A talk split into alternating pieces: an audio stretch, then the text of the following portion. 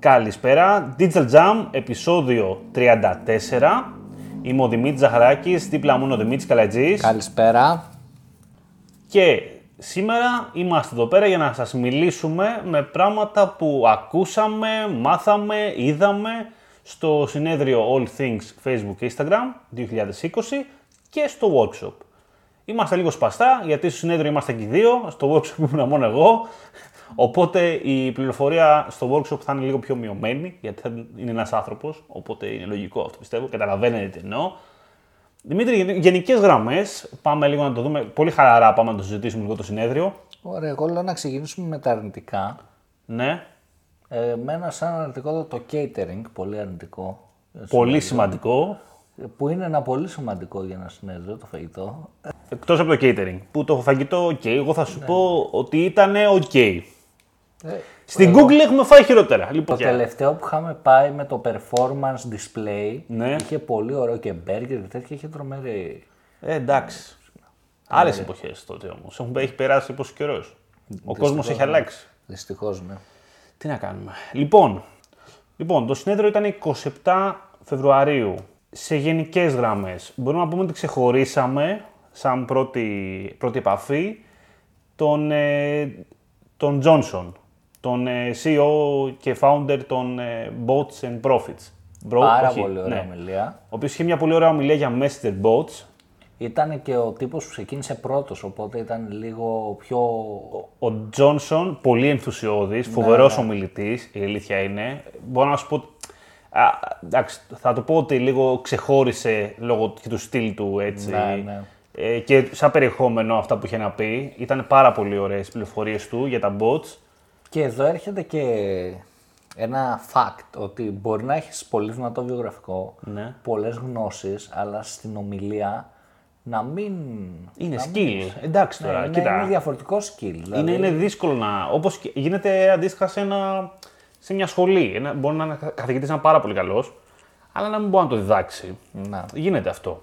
Anyway, ο Τζόνσον ξεχώρισε γενικότερα με την ομιλία του για τα Messenger Bots. Πολύ σημαντικά, όπως καταλαβαίνουμε, και οι δυνατότητες που έχουν τα Messenger Bots είναι πάρα πολλές σήμερα. Όταν λέμε Messenger Bots, εννοούμε κυρίως μέσα από το Facebook. Γιατί, γιατί, οκ, από τη μία το συνέδριο ήταν για το Facebook, οπότε ήταν λογικό. Και από την άλλη, γιατί βρίσκεται σε πάρα πολλούς ανθρώπους ήδη και είναι έτοιμο. Οπότε αυτομάτως σου ανοίγει τα χέρια αυτό το πράγμα. Πολύ ωραίο ήταν οι δυνατότητες για reminders, να κάνεις. Ναι, ναι.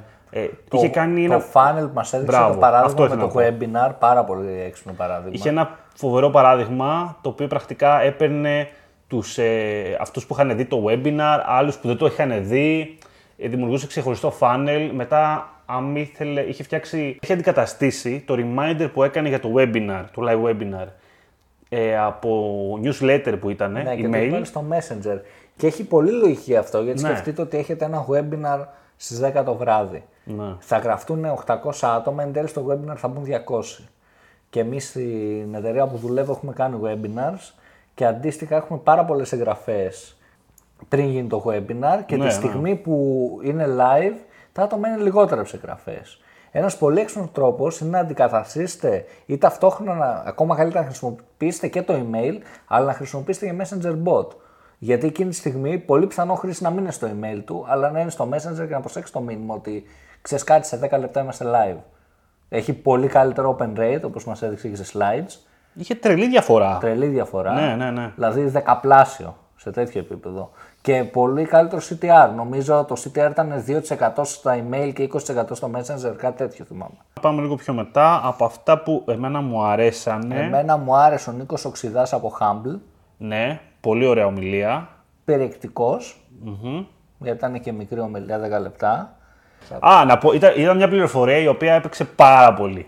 Έδειξε πρέπει να τη δούμε σε τρει-τέσσερι παρουσιάσεις. Και ήταν με το πόσα μέτρα ο χρήστη καταναλώνει, κάνει scrolling. Ναι, το ναι. θυμάσαι; 100 μέτρα. Ε, ε, 98. 90, κάτι τέτοιο 98 ήταν. νομίζω ήταν. Ε, π- υπήρχε σε 5-6 διαφάνειες. Για κάποιο λόγο ήταν λες και ήταν συνεννοημένοι. Ναι, Και το είχαν βάλει όλοι σε παρουσιάσεις αυτό το πράγμα. Το, το concept είναι ότι είναι πάρα πολλά μέτρα τέλος πάντων καθημερινά. ο μέσος χρήστης. 98 μέτρα. Αυτό ακριβώς.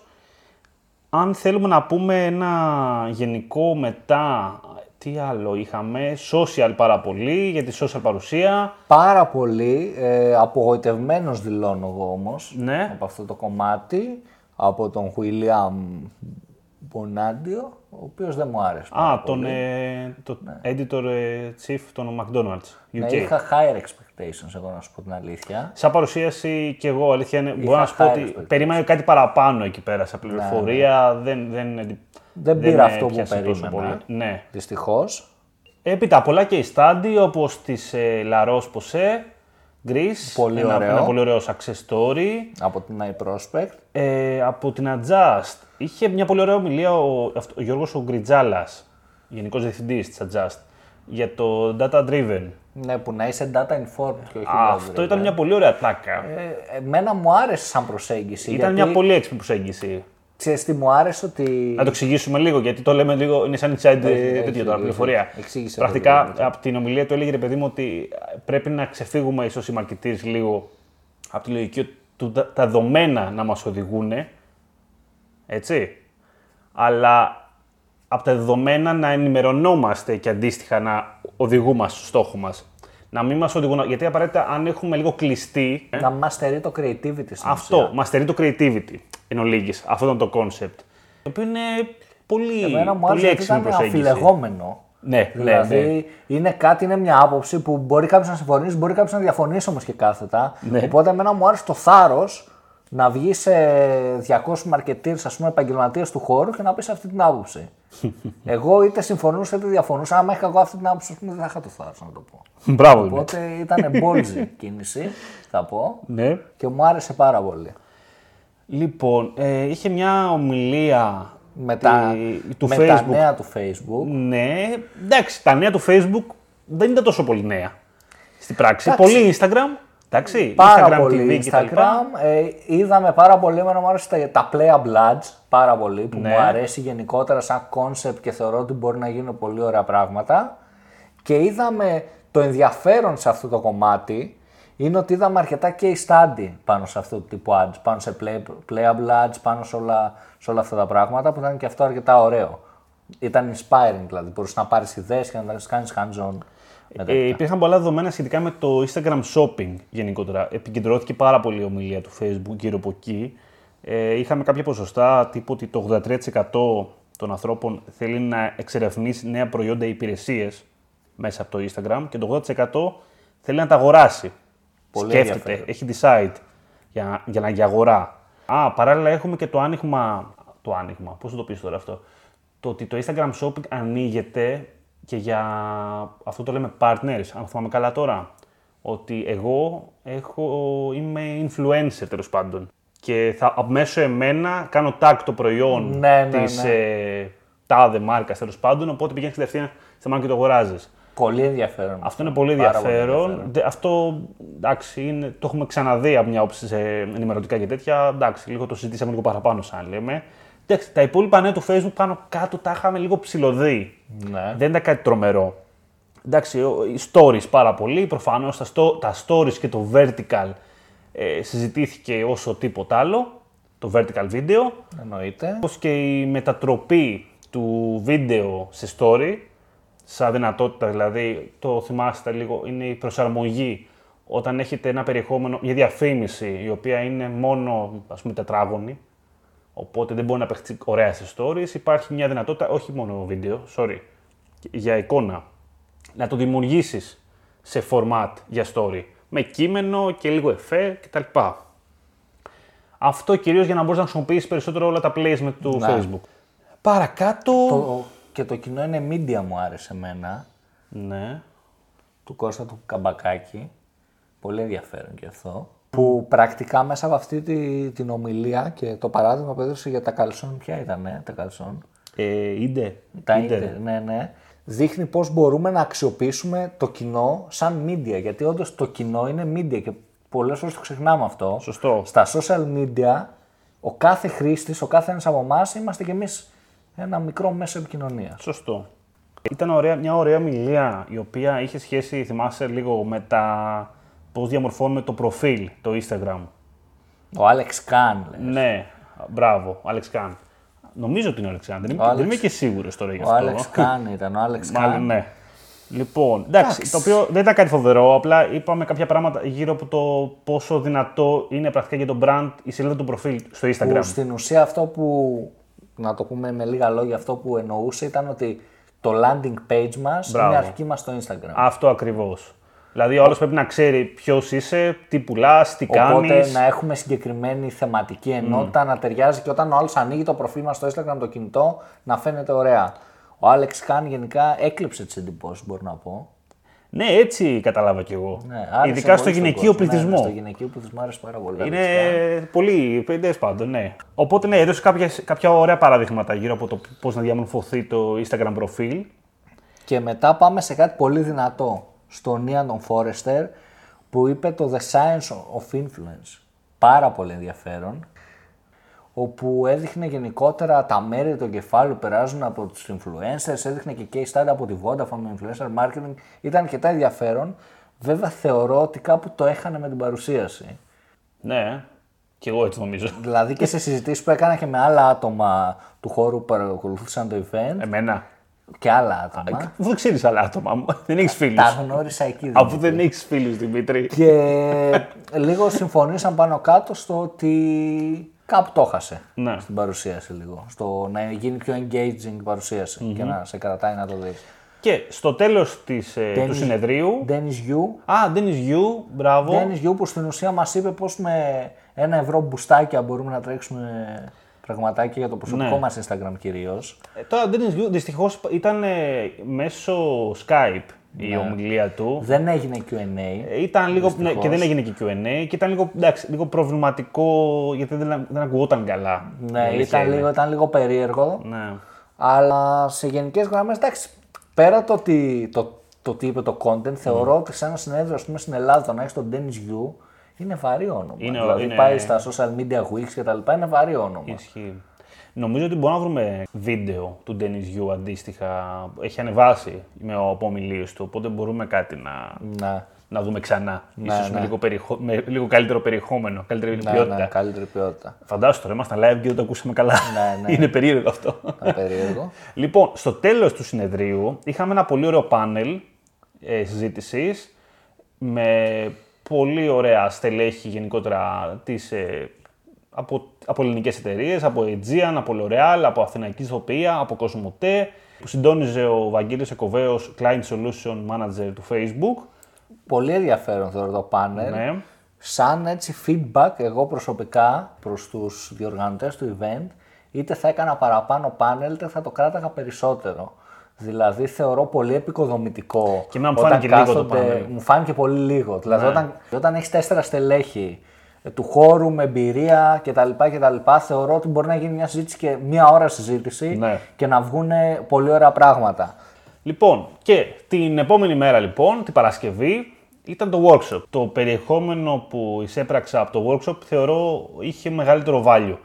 Γιατί, Γιατί στο workshop είχαμε τον Βαγγέλη τον Κοβέο και τον Δημήτρη Κορνιώτη και δύο client solution managers του Facebook Με μεγάλη εμπειρία. με για μεγάλη το χώρο. εμπειρία. Πρακτικά ε, είχαν μονο, μονοπολίσανε το workshop έτσι, από τις 9.30 το πρωί μέχρι τις, τι ώρα ήταν, νομίζω 3.30 ε, ήταν μόνο Facebook, μόνο Κοβέος Κορνιώτης κάνανε τη συζήτηση. Ε, είχαμε πάρα πολλά θέματα και είχαμε και τον ε, Τζόνσον πάλι στο, ένα μικρό workshop στο τέλος, μικρό, ήταν μία ώρα βασικά και το οποίο άλλα πράγματα γενικότερα, δεν, δεν μίλησε τόσο πολύ για bots, ε, έδωσε πολύ ωραία παραδείγματα για το πώς να δημιουργήσεις ε, περιεχόμενο. Να το πω λίγο από την αρχή, από τις σημειώσεις που έχω τώρα αυτό που λέω, γιατί ξεκίνησε λίγο ανάποδα εγώ, ε.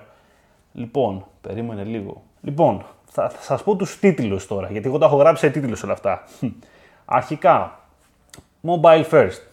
OK, αυτό ήταν το, το μεγάλο, το ζουμί όλης της ιστορίας. Ο 93, το 93% του τζίρου στο Facebook, από ό,τι μας είπαν, έρχεται από mobile ads. Με ό,τι συνεπάγεται αυτό. Το οποίο μου φάνηκε τεράστιο νούμερο αρχικά. 93% για το Facebook είναι από mobile διαφημίσεις. Πιθανό, λέω, αλλά εντάξει. Με την έννοια ότι Ακραίο νούμερο. Ακραίο νούμερο όμως, αυτό ακριβώς. Είχαμε κάποιες ταχύτητες σχετικά με το scroll, ας πούμε, ότι ο μέσος ε, χρόνος για, να- για scroll στον υπολογιστή είναι 2,5 second. Πόση ώρα μένει δηλαδή ο χρήστης. Ενώ στο κινητό είναι 1,7. Δεν προλαβαίνεις τίποτα. Ακριβώς. Να πεις- Πρόσεχε τώρα, η φάση είναι ότι στα νεανικά αυτό το νούμερο είναι ακόμα πιο μεγάλο. Είναι πιο σύντομος ο χρόνος. Πιο μικρό. Και όσο ανεβαίνεις ηλικιακά, ο χρόνος είναι τεράστιος. Φυσικά, αυτό που συζητήσαμε είναι αντίστοιχο ότι ε, το μεγάλο ηλικιακά κοινό είναι πιο engaged κοινό. κάνει περισσότερο κλικ, ε, κάνει περισσότερο αλληλεπιδράσεις, Κάνει χαζεύει. και κλικ το μεγάλο. Ναι. Ακριβώς. Υπάρχει μια αναλογία ότι 5 δεύτερα στο κινητό είναι 15 δευτερόλεπτα στη τηλεόραση. Δηλαδή; Έπαιζε ε, αυτό με την έννοια της προσοχής. Ότι 5 δευτερόλεπτα προσοχής στο κινητό είναι σαν να αντιστοιχούν σε 15 δευτερόλεπτα στη τηλεόραση. Επειδή το κινητό είναι μια μεγάλη οθόνη, όπως έχουμε ξαναπεί και εμείς εδώ πέρα, και έχει όλη την προσοχή του χρήστη, είναι, έχει μεγα- μεγαλύτερο, πώς το πεις, μεγαλύτερη απήχηση στην πράξη. Πολύ πιο εύκολη. Είναι 82% περισσότερη προσοχή στα κινητά από άλλες οθόνες. Αυτό που λέμε. Τώρα, είχε ένα ενδιαφέρον ότι πώς ε, μας χώρισε πρακτικά την καθημερινότητα των χρηστών. Σαν χρόνους. Είχαμε ένα 70% το οποίο το θεωρούμε ότι είναι οι χρήστες on the go. On the go είναι οι χρήστες οι οποίοι σου λέει ρε παιδί μου μπαίνουν πολλές φορές μέσα στη διάρκεια της ημέρας, ειδικά το, από το πρωί ξεγαλά μέχρι το απόγευμα ρε παιδί μου, από το κινητό τους. Είτε είναι στο δρόμο, είτε είναι στη δουλειά, μπαίνουν για λίγο, τσεκάρουν, φεύγουν και τέτοια. Αυτό το θεωρούμε ένα κοινό για το Facebook ή on the go. Ε, Υπάρχει ένα 20% lean forward πρακτικά είναι αυτοί που έχουν την προσοχή τους λίγο περισσότερο. Αυτό είναι το, το νόημα. Δηλαδή έχουν περισσότερο προσοχή εκείνη την ώρα στο κινητό τους ή στον υπολογιστή σε αυτό που κάνουν. Και υπάρχει και το 10% το οποίο θεωρείται και λίγο μικρό νούμερο, αλήθεια είναι, το οποίο είναι το χαλαρό, το lean back. Είναι αυτοί οι οποίοι έχουν αράξει, σαν να λέμε, και απλά χαζεύουν. Καλά, εγώ μου φάνηκε πολύ μικρό το νούμερο αυτό, τέλος πάντων. Βλέποντας αυτό, για να το σχολιάσουμε και λίγο, Ναι. να πούμε τις απόψεις μας. Βλέποντας ότι το 70% των χρηστών είναι on the, on the go, έρχεται εκεί ο Νίκος Οξυδάς από Humble που λέει scroll stoppers. Πρέπει να τον κάνουμε να σταματήσει το scroll και είναι δύσκολο αυτό το πράγμα. Μπράβο. Μια πολύ ωραία κορυφαία τάκα στο συνέδριο είναι, είναι ότι πώς θα τραβήξουμε την προσοχή. Έτσι. Πώς θα καταφέρουμε να τραβήξουμε όλη την προσοχή του χρήστη με κάποιο τρόπο. Να το κάνουμε να σταματήσει το σκρολάρισμα και να του πούμε εδώ είμαστε. Πολύ ωραίο. Καλά που το θυμήθηκες, το έχω ξεχάσει αυτό. Πάμε λίγο, πιο, κα- λίγο σε τίτλους τώρα, προσπαθώ να βρω τα, τα σημαντικά να σας πω. Λοιπόν, οκ, είπαμε για vertical video, πολύ σημαντικό γενικότερα, πρακτικά γιατί πιάνουμε όλη, όλη την οθόνη του κινητού μας. Το θεωρούσανε τα vertical videos ότι έχουν μια ίδια λογική με τα billboards, τις μεγάλες διαφημίσεις, τις γιγαντοαφήσεις που λέμε, που είναι και στην Αμερική κυρίως, ρε παιδί μου, ας πούμε. Ε, γιατί αντίστοι, έχουν μια αντίστοιχη λογική ότι πρέπει να φαίνεται το brand, να υπάρχει λίγο κείμενο και να σου μένει. Έτσι. Έχει μια λογική, είναι μικρός χρόνος, αλλά παράλληλα πρέπει να σου δώσει το μήνυμα πάρα πολύ σύντομα. Είχαμε πολλά παραδείγματα με το πώς είχε διαμορφωθεί ένα διαφημιστικό μόνο για vertical video, μόνο για stories. Πώς έγινε ένα μεγάλο, ένα, μια διαφήμιση αυτοκινήτου, πώς διαμορφώθηκε στο να εξυπηρετεί τις ανάγκες του story. Αυτό είναι μεγάλη ζήτηση, καθώς ε, ξαφνικά ρε παιδί μου ότι σώζεται στο μοντάζ αυτό, δηλαδή βγάζουν ότι βγάζουν ένα βίντεο η παραγωγή και μετά λέμε να το φτιάξουμε στο μοντάζ και το κάνουμε.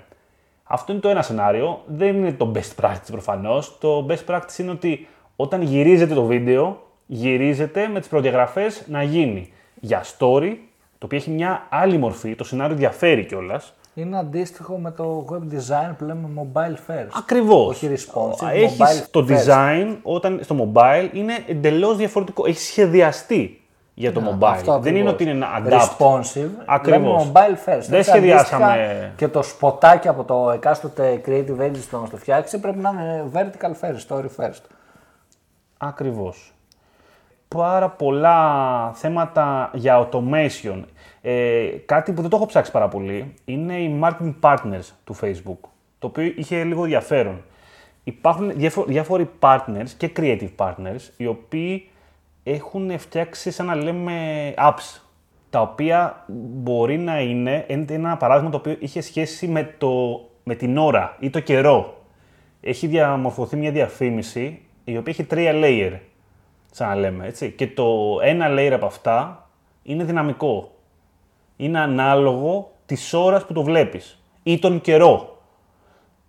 Είναι ακραίο αυτό. Πολύ καλό. Ναι. Ε, στο αφήνω έτσι ελεύθερο τώρα. Και για την ώρα, έτσι, το οποίο είναι το πιο ok, easy, αλλά για το καιρό δεν είναι τέλειο αυτό, καταρχήν, έτσι. Είναι ακραίο. Υπάρχουν business τα οποία στηρίζονται στο καιρό. Έτσι.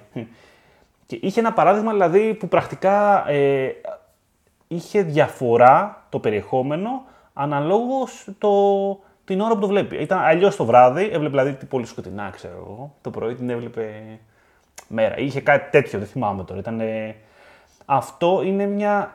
Υπάρχει μια πλατφόρμα, το Marketing Partners, το οποίο έχει ένα directory. Πρακτικά μπορείς να βρεις κάποιους ε, partners οι οποίοι είναι σαν να λέμε συνεργάτες του Facebook, οι οποίοι πουλάνε κάποια συγκεκριμένα πράγματα. Α, το πουλάνε αυτό. Ναι, δεν είναι δωρεάν, εντάξει. Ε, Θα θέλαμε. τώρα, τώρα τελείωσε. Τώρα τελείωσε το επεισόδιο, ξέρεις. λοιπόν, AR πάρα πολύ ζητήθηκε, το περιμένουμε πάρα πολύ. Α, το Spark, Το AR, εγώ πιστεύω θα είναι ακραίο. Spark AI, ένα πολύ ωραίο λογισμικό, το οποίο μπορεί να χρησιμοποιήσει, νομίζω, πρέπει να πρέπει να είναι και δωρεάν, δεν είμαι και σίγουρος, για να φτιάξεις AR ε, φίλτρα. Από... Έχω μάθει γενικά ότι δεν είναι πάρα πολύ δύσκολο η φάση με το Spark και έχει λίγο απλοποιηθεί η διαδικασία. Εντάξει, Υπάρχουν κάποιες διαδικασίες τύπου για να εγκριθεί και τέτοια, αλλά πλέον δεν είναι τόσο πολύ δύσκολο. Ε, Εξαρτάται τι θέλεις, βέβαια. Έτσι. Άμα θέλει να φτιάξεις απλά ένα λογότυπο να παίρνεις στο κεφάλι σου, μάλλον δεν είναι και τόσο δύσκολο πλέον. Νομίζω δεν είναι τόσο δύσκολο. Π.χ. εγώ είχα δει άτομο, ξέρω ένα γνωστό μου που έφτιαξε φίλτρο Πασόκ για το Instagram. Τέλειο. Τέλειο. Πώς πάει, Πολύ καλά. το έβαλε και ο Light τώρα. να φτιάξουμε κι εμείς. Είχαμε μια ζήτηση για το brand lift. Το brand lift, άμα το έχετε δει, υπάρχει στο business manager. Έχετε δει ποτέ κάποιες, σου- μας έχουν βγει κάποιες ερωτήσεις μέσα από το facebook ή το, μα, κυρίως ναι, στο ναι, facebook; ναι, έχει και το στο Instagram. Έχετε δει τελευταία- δει αυτό το brand, ποιο θυμάστε από αυτό Μπράβο. το brand. και τέτοια. Αυτό είναι η δυνατότητα του brand lift, το οποίο έχει σκοπό πρακτικά να αξιολογήσει το awareness που έχεις κάνει.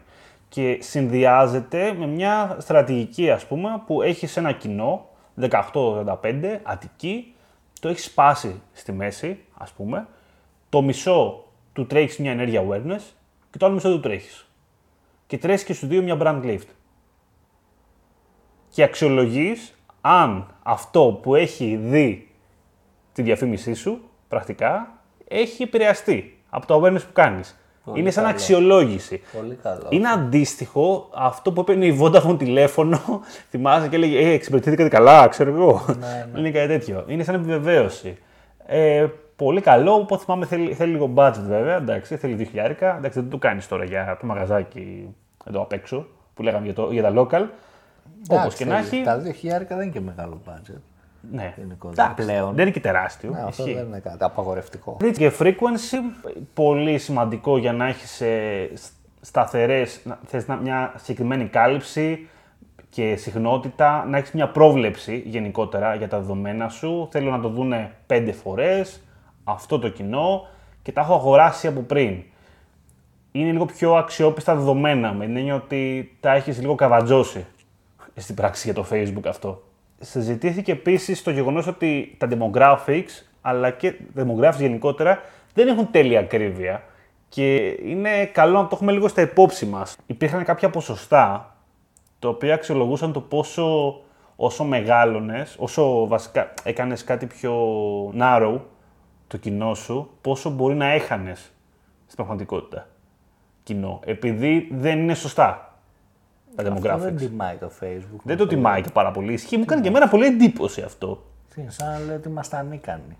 Για αυτό τώρα. Να Δεν σου μου πω άρεσε- κάτι. Εντάξει, η αλήθεια είναι ότι ο καθένας δεν μπορεί να μου δηλώσει ό,τι θέλει. Δεν μου άρεσε καθόλου αυτό. Μπορεί να δηλώσει ό,τι Σαν θέλει. πληροφορία Δημήτρη, με απογοήτευσε για το Εντάξει, Facebook. Είναι μικρό το ποσοστό στην πράξη. Τώρα πας το μαζέψεις. Θα το μαζέψω γιατί θα, θα με βρίζουν από το Facebook. Λοιπόν, αλλά είναι σημαντικό να το γνωρίζουμε ότι δεν υπάρχει απόλυτη ακρίβεια. Ακόμα και στα demographics. Μεγάλη συζήτηση εννοείται γύρω από το last click και first click. Εννοείται λίγο κράξιμο analytics, Google Analytics. Ότι δεν καταγράφεις σωστά. Δεν καταγράφεις σωστά. Σε Ναι. καμία περίπτωση. Δηλαδή τώρα που περνάμε στα cross devices, όλα αυτά, το analytics έχει μείνει πίσω και πρέπει να ανανεωθεί επιτέλους. Ναι. Αυτό- αυτό το πράγμα. Ε, δηλαδή, σίγουρα μπήκαμε. Ε, α, line of business που λέγαμε και στο προηγούμενο επεισόδιο για το Facebook Attribution έπαιξε πάρα πολύ ρόλο. Δηλαδή, το συζητήσαμε πάρα πολύ ως ένα πολύ καλό εργαλείο για να αξιολογήσεις Η Jam το το είπαν οι attribution. πρώτοι. Αυτό έλεγα και εγώ. Τα έχουμε πει αυτά δύο εβδομάδες πριν, στο επεισόδιο 29-30. Τέλος πάντων, ε, attribution, πολύ σημαντικό να το βλέπουμε για να καταλαβαίνουμε σε συνδυασμό με ένα Google Analytics το τι συμβαίνει στο λογαριασμό μας. Αν όντως Και να κρίνουμε έχει καλύτερα επηρεαστεί μια αυτό καμπάνια. από εκείνο. Και να κρίνουμε πολύ καλύτερα μια καμπάνια. Γιατί πολύ συχνά λέγαμε, βλέπαμε μια καμπάνια traffic, ας πούμε. Έφερε 10.000 κόσμο. Δεν θα βοήθησε την Dynamic, λέγαμε. Υποθέταμε ότι βοήθησε την Dynamic. Και άμα το δεις στην πράξη, δεν βοήθησε την Dynamic. Μ' άρεσε μια πολύ ωραία πληροφορία που θα σα αρέσει και εσένα. Σκέψου λοιπόν ότι κάθε φορά που επιλέγεις ένα objective για ένα κοινό, ας πούμε ότι είναι αυτό που του στα παπούτσια. Έτσι. Όταν εσύ επιλέγεις reach, το Facebook έχει ένα μεγάλο κύκλο και κάνει ένα, βάζει ένα πιο μικρό κύκλο και επιλέγει αυτούς που είναι πιο πιθανό να κάνουν reach. Όταν επιλέγεις traffic στον ίδιο κύκλο, επιλέγει ένα άλλο κυκλάκι, το οποίο είναι αυτοί που είναι πιο πιθανό να κάνουν traffic. Ναι. Όταν επιλέγεις conversion, κάνει ένα άλλο κυκλάκι, το οποίο επιλέγει αυτή που είναι πιο πιθανό και πιο φθηνό, ίσως ανάλογα του budget σου, να κάνουν conversion. Αυτά τα κυκλάκια συνήθως δεν έχουν overlap. Αυτό είναι μια πολύ ωραία πληροφορία. Άρα Αρχικά. στην πράξη, αν έχουμε διαφορετικά objectives και ίδιο κοινό, δεν έχουμε overlap. Ακριβώς. Μπα, εντάξει, πιθαν- Τώρα αυτό είναι λίγο σενάριο που λέμε τώρα, έτσι. Game changer θα πω εγώ. Έξι. Ναι, μην το, μην το δέσουμε κόμπο αυτό που είπαμε. αλλά, αλλά μάλλον ναι. Το σημαντικό είναι ότι, ρε παιδί μου, το κοινό μας διαμορφώνεται από το objective. Αυτό, εγώ πιστεύω, σαν πληροφορία, που είναι πολύ σημαντικό. Γενικότερα, όταν έχουμε ROAS, είναι καλό να έχουμε μεγάλες διάρκειας καμπάνιες, να μην τις ανοιγοκλίνουμε τέλος πάντων, πολύ λογικό. Πολύ σημαντικό Και- αυτό, να, στα, όχι, να Ναι. σταθούμε σε αυτό. Σ' άρεσε; Να σταθούμε, γιατί εγώ έχω δει από accounts που παραλαμβάνω από άλλα agencies, μία λογική τύπου ανά δύο εβδομάδες αλλάζω καμπάνια. Και το έχω δει από πολλά agencies και από μεγάλα agencies εκεί έξω. Οπότε να σταθούμε σε αυτό, γιατί πολλοί συνάδελφοι το κάνουν και από ό,τι φαίνεται είναι λάθος. Ναι. Λοιπόν, και τώρα σε- θα σε πάω στο, στο ρεζουμέ της φάσης. Κάνε μας τη σούμα. Ωραία. Ε, έχω κάποια πολύ ωραία τέτοια στατιστικά. Αρχικά, α, look like 10% σαν πρόταση, σαν άκου τώρα, και να μου κάνει εντύπωση. 10% του πληθυσμού, σαν πρόταση. Για όταν θέλουμε κυρίως reach, βέβαια. Το προτείνανε, η αλήθεια είναι. Για να δίνεις μεγαλύτερο, μεγαλύτερο κοινό. Δεν σ' αρέσει τόσο πολύ, το ξέρω. Δεν, δεν μ' αρέσει. Βέβαια το ακούω γιατί θα σου πω και πριν όταν μου λέγανε συνάδελφοι και τέτοια look like 5% για traffic. Το δοκίμασα και πήγαινε 0,01 το CPC. Οπότε το ακούω και το εμπιστεύομαι. γενικά, ε, όταν θέλουμε να κάνουμε grow σε κάτι, σίγουρα αυτό που ζητάγαμε είναι ότι πρέπει να πάμε σε κάτι πιο broad audience. Δεν πρέπει να στενεύουμε πάρα πολύ το Facebook. Προφανώς. Προφανώς αυτό δεν είναι και είναι κάτι. αυτονόητο. Ισχύει. Άρα τα λέμε και αυτά. Ε, all placements έπαιξε πάρα πολύ αυτή η ατάκα. Ε, το Facebook το λατρεύει, είναι λογικό. Θέλει όπου μπορεί να εμφανιστεί. Δεν θέλει να το περιορίζουμε σε Και συσκευές Ε. ή placements κτλ. έρχομαι και εγώ να συμφωνήσω με αυτό από πολλά τεστ που έχω κάνει σε πάρα πολλά account και να πω επίσης ότι υπήρχε παλαιότερα μια στρατηγική που πολλοί την ακολουθούν ακόμα και τη θεωρώ λάθος, μπορεί να κάνω εγώ λάθος εν τέλει, ε, είναι ότι χωρίζαμε τα placements σε, στα ad group, ρε παιδί μου, χωρίζαμε ένα Facebook, ένα Instagram, ένα stories. Το stories πλέον έχει μια λογική να το χωρίσεις, γιατί είναι λίγο διαφορετικό μπορεί να θες να δώσεις παραπάνω μπάρ στο stories και τα λοιπά. Έχει μια λογική. Το Instagram, Facebook feed πλέον, ειδικά σε converge campaigns όταν ζητάς κάτι ρε παιδί μου, όταν ζητάς ένα στόχο, θεωρώ δεν έχει λογική να, να το χωρίσεις. Το Facebook θα βελτιστοποιήσει αυτόματα, στα placement πηγαίνουν πιο καλά. Δηλαδή θεωρώ ότι πρέπει να δώσεις λίγο χώρο στο machine learning να κάνει παιχνίδι. Το κατακλείδης σε αυτό είναι ότι το κοινό είναι ένα.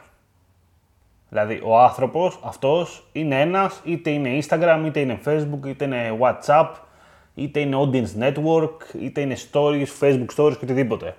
Οπότε, δεν μας νοιάζει το πού ακριβώς θα τον βρει το Facebook, Απλά μας ενδιαφέρει να τον βρει κάπου. Έτσι.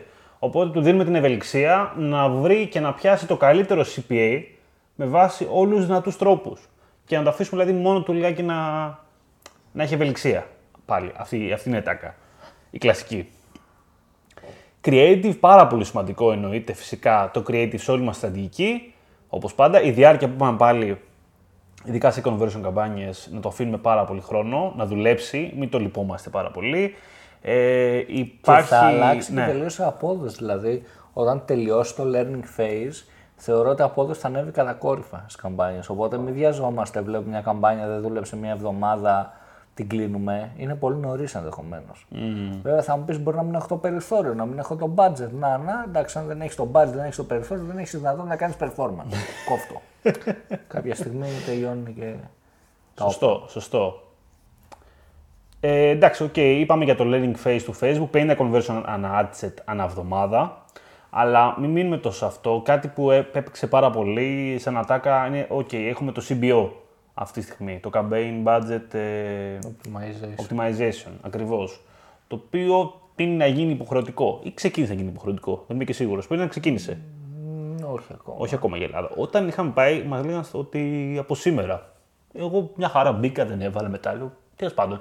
Anyway, ε, η όλη φάση είναι ότι μας δείξαν κάποια case ότι όντως το CBO έχει καλύτερη απόδοση.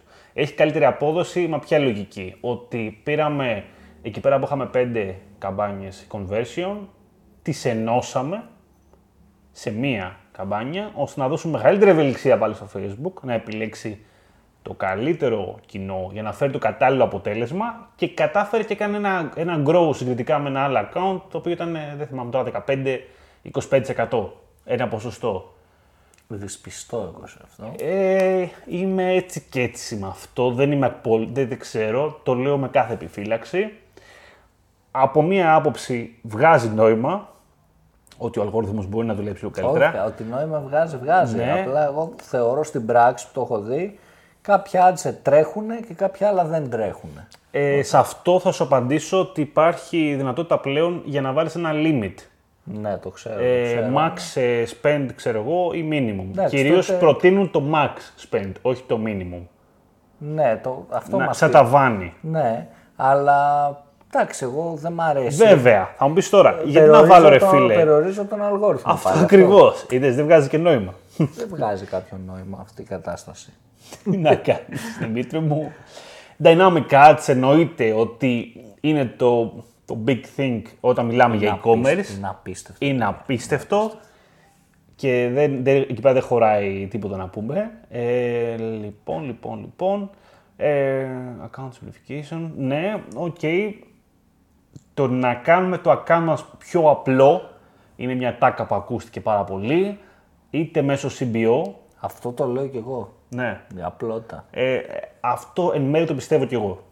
Να σου πω την αλήθεια. Ότι Δουλεύει καλύτερα, παιδιά. Ναι. Δουλεύει καλύτερα. Αυτά τα, τα περίεργα, τα υπερβολικά δεν αφήνεις χώρο. όχι να μην κάνεις funnel τώρα, έτσι. Όχι, αυτό είναι ακραίο. Άλλο, Αυτό είναι ακραίο. άλλο πράγμα. Τελείως. Αλλά- Όχι να πετάξει μια καμπάνια μέσα στα πάντα όλα. Εντάξει, Άλλο όχι, αυτό. Όχι, όχι αυτό. Αλλά το υπερβολικό segmentation του segmentation εκεί. Αυτό, Δεν ναι, λόγω του αλγόριθμου ενδέχεται να δημιουργεί περισσότερα προβλήματα. Δημιουργεί προβλήματα πλέον. Μπορεί Ναι. πριν πέντε χρόνια να ήταν η βέλη στρατηγική, γιατί μιλούσαμε για άλλο machine learning. Αυτή τη στιγμή δεν είναι. Ναι. Ε, target cost πάνω από 50 conversion γενικότερα είναι μια καλή επιλογή να το χρησιμοποιήσουμε. Μας το προτείνουν πάρα πολύ. Και αυτά γενικότερα θα σου πω γύρω από το facebook, τα πολλά. Του Johnson και γενικότερα είχαμε πάρα πολλά θέματα γύρω από το περιεχόμενο. Πώς μπορούμε να φτιάξουμε περιεχόμενο τύπου που λύνει προβλήματα. Περιεχόμενο που έχει να κάνει με λάθη. Δηλαδή πέντε λάθη που κάνουμε στα Performance bots. είμαστε εμείς, Δημήτρη, μου δεν μας νοιάζει. Ναι. ε, λοιπόν, και γενικότερα είχε δημιουργήσει ένα πολύ ωραίο funnel, το οποίο το μεταξύ είναι, είναι, ξέρεις τι, ήταν, ήταν πολύ αστείο, γιατί είχε δημιουργήσει ο Τζόνσον ένα funnel, μας έδειξε, το οποίο είχε δηλαδή ότι μπαίνει, δεν έχει αγοράσει, δύο μέρες μετά το δείχνει αυτό, τρεις μέρες αυτό, πέντε, επτά μέρες αυτό, μετά έχει μπει στο καλάθι, δεν έχει αγοράσει, του δείχνω αυτό, πέντε μέρες μετά αν δεν έχει αγοράσει, του δείχνω αυτό, επτά μέρες του δείχνω εκείνο, Έχει αγοράσει, μετά από δύο μέρες του λέω ευχαριστώ, μετά από πέντε μέρες του, δι- του, τον καλό να μου κάνει Μέσα ένα από review. ads ή μέσα από, Από mail? ads. Α, Ε, όχι και ads και και, bots. και bots. Όλο αυτό. Έτσι. Facebook, με- Facebook γενικότερα. Ε, είχε ένα τρελό funnel, εν πάση περιπτώσει, το οποίο είναι, είναι αστείο με την έννοια ότι είχαμε πει τόσο πολλά για CBO και μετά σε φάση, ε, εντάξει, τώρα αυτό είναι CBO, μάλλον όχι. Α, δεν νομίζω. Η αλήθεια είναι. Αλλά ήταν πολύ εντυπωσιακό. Είχε, μια, είχε αρκετή λογική όλο αυτό το σενάριο. Εντάξει, η αλήθεια είναι. Και α, το τέτοιο θα σου έλεγα εγώ ότι τη μεγάλη εικόνα του να χρησιμοποιείς περιεχόμενο user-generated content του, των πελατών σου πρακτικά για να φέρεις και άλλους πελάτες. Δηλαδή έχει δημιουργήσει μια φοβερή δομή που ο πελάτης ο ευχαριστημένος δημιουργούσε περιεχόμενο, review, πες το όπως θέλεις, το οποίο το χρησιμοποιούσε μετέπειτα για να φέρει νέους πελάτες. Και αντίστοιχα, στον ήδη υπάρχον πελάτη είχε τρελό value γιατί του έκανε τρελό upsell και cross-sell για νέες υπηρεσίες και πήγαινε τρένο μόνο από αυτό. Δηλαδή, του είχε κοστίσει το, το CPA ήταν πάρα πολύ φθηνό τέλος πάντων μετέπειτα. Έβγαζε τα έξοδα για να φέρει καινούριο κοινό από το παλιό κοινό που έκανε ξανά cross-sell και upsell. Ήταν πάρα πολύ ωραίο όλο το, το φανελάκι του. Αυτά θα πω. Νομίζω ότι το κάναμε τεράστιο το επεισόδιο. Έχει πολύ μεγάλο. Ελ- ελπίζουμε να μην σας μπερδέψαμε, γιατί είναι podcast και είναι λίγο λογικό. Σίγουρα δεν τα είπαμε όλα. Είναι πολύ δύσκολο να τα πούμε όλα και να τα Ήταν γράψουμε. δύο μέρες event. Ήταν δύο μέρες event, ήταν πάρα πολύ πληροφορία. Ε, θεωρώ ότι τα πολύ σημαντικά τα είπαμε. Τώρα, άμα κάποιος από εσάς είχε πάει, είναι και αυτός στο workshop, στο συνέδριο, και έχει να πει κάτι πολύ σημαντικό που πρόσεξε, που μπορεί να μας έχει ξεφύγει τώρα εμάς στο podcast, να μας το γράψει στο σχόλιο και θα το γράψουμε στο post. Να κάνουμε ένα κλείσιμο, ένα sum up για το event. Εσύ τι πιστεύεις Δημήτρη; Γενικότερα, Για το διήμερο ε, μου άρεσε αρκετά, περισσότερο το workshop εν τέλει, αλλά ίσως θα ήθελα λίγο παραπάνω, ίσως insight στο συνέδριο, όχι στο workshop. Το workshop ήταν αρκετά ok, μπορώ να πω. Ε, στο συνέδριο ήθε- νιώθω ότι ήθελα κάτι παραπάνω εκεί πέρα. Ε, νιώθω ότι κάπου, κάπου με... ε, Κατάλαβες, ήθελα λίγο παραπάνω πληροφορία κάποια φάση, Ναι. ρε παιδί μου. Κοίτα, εγώ πιστεύω που πήγα μόνο στη μία μέρα ότι ήταν από τα καλύτερα event που έχω πάει, γενικότερα, αν όχι το καλύτερο. Από θέμα προφορίας, από θέμα καλεσμένων. Πολύ από ωραία θέμα ώρα. ατόμων, Γενικότερα από πολύ, πολύ, οργάνωση. πολύ καλή διοργα- διοργάνωση και μου κάνει και εντύπωση ότι η χρόνη ήταν πολύ just. Ναι, ναι, ήταν πολύ. Το οποίο είναι παιδιά, είναι σπάνιο. Για οργανωμένο. marketing event αυτό είναι σπάνιο έτσι. Θα ήθελα περισσότερο πάνελ προσωπικά. Δηλαδή πιστεύω ότι το ένα πάνελ στο τέλος δεν είναι αρκετό για τέ- τέτοιου τύπου event. Ήταν μικρό σε διάρκεια. Ναι, ήταν αυτό. μισή ώρα πρακτικά. Πρέπει να έχεις, εγώ θεωρώ, ίσως και δύο διαφορετικά πάνελ από μία ώρα. Είναι πιο επικοδομητικό από το να έχεις έναν τύπο να μιλάει μία ώρα μόνος του, να έχεις τέσσερα στελέχη σε πολύ δυνατές εταιρείες που ξέρουν το industry, ξέρουν το χώρο, να μιλάνε μεταξύ τους. Θα βγάλεις πολύ πληροφορία από εκεί. Ναι. Οπότε θεωρώ περισσότερα πάνελ και γενικότερα σε κάποια άτομα που έχουν βαρύ βιογραφικό, ίσως να υπάρχει ένας έλεγχος στο πώς μεταδίδουν όλους την πληροφορια Αυτό δεν μου άρεσε. Κατά τα άλλα, δηλαδή, θεωρώ ίσως το καλύτερο event που έχω πάει, αλλά λίγο κάποια άτομα που είχαν όντως, φαινόταν ότι είχαν γνώση, έτσι, ήταν πολύ καλή στη δουλειά τους, λίγο μεταδίδαν την πληροφορία με έναν τρόπο που σε έκανε, ας πούμε, να ξεχάσεις την ομιλία. Όχι, το, το νόημα λίγο έχανες, μωρέ. Αυτό είναι το πρόβλημα. Δηλαδή, εγώ, Η ας ομιλία πούμε, ήταν καλή, Έχω αλλά- Ναι. μια ομιλία ενός ατόμου που το είδα στο πρόγραμμα και δεν θυμάμαι τι είπε. Αυτό είναι πολύ κακό όργανο. Και δεν θυμόταν κανείς τι είπε ο συγκεκριμένος, ας πούμε. Ήταν λίγο πέρασε και δεν ακούμπησε. Οπότε αυτό λίγο. Ξέρεις, θα μ' άρεσε. Α, Αυτό που λες για το πάνελ, συμφωνώ και εγώ, ήταν πολύ ωραίο. Θα ήθελα παραπάνω. Θα ήθελα να είχαμε... Μ' άρεσε πολύ που είχαμε ένα πάνελ που πρακτικά ήταν, ήταν στελέχη, μεγάλα στελέχη. Θα ήθελα να αντίστοιχα να υπήρχε ένα πάνελ, ας πούμε, με σοσιαλάδες.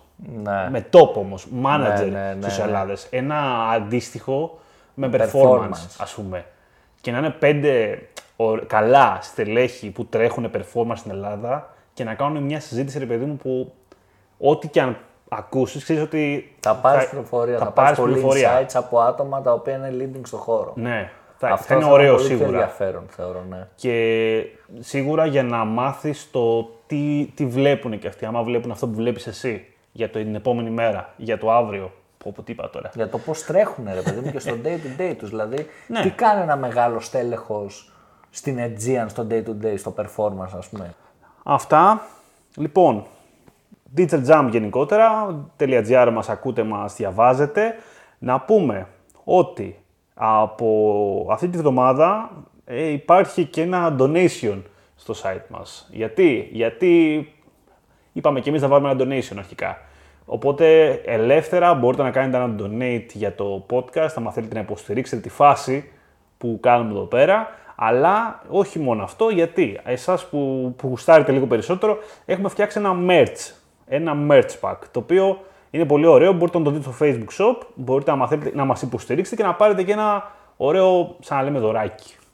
Ε, καλά το λέω. Πολύ σωστά, πολύ σωστά. Ένα ωραίο δωράκι, μπορείτε να το χαζέψετε γενικότερα στο facebook shop αυτό και να δείτε και πληροφορίες στο πώς μπορείτε να το αποκτήσετε. Συλλεκτικό, ε! Η αλήθεια είναι συλλεκτικό. Limited edition. Είναι limited edition, εντάξει, οκ, δεν είναι ότι βγάλαμε χιλιάδες. Δεν, δεν μπορούσαμε. Δεν έβγαινε το budget. δεν έβγαινε το budget, οπότε εντάξει. Αυτά, παιδιά. Ήμουν ο Δημήτρης Ζαχαράκης, ήταν ο Δημήτρης Καλατζής. Καλή συνέχεια. Καλή συνέχεια και τα λέμε.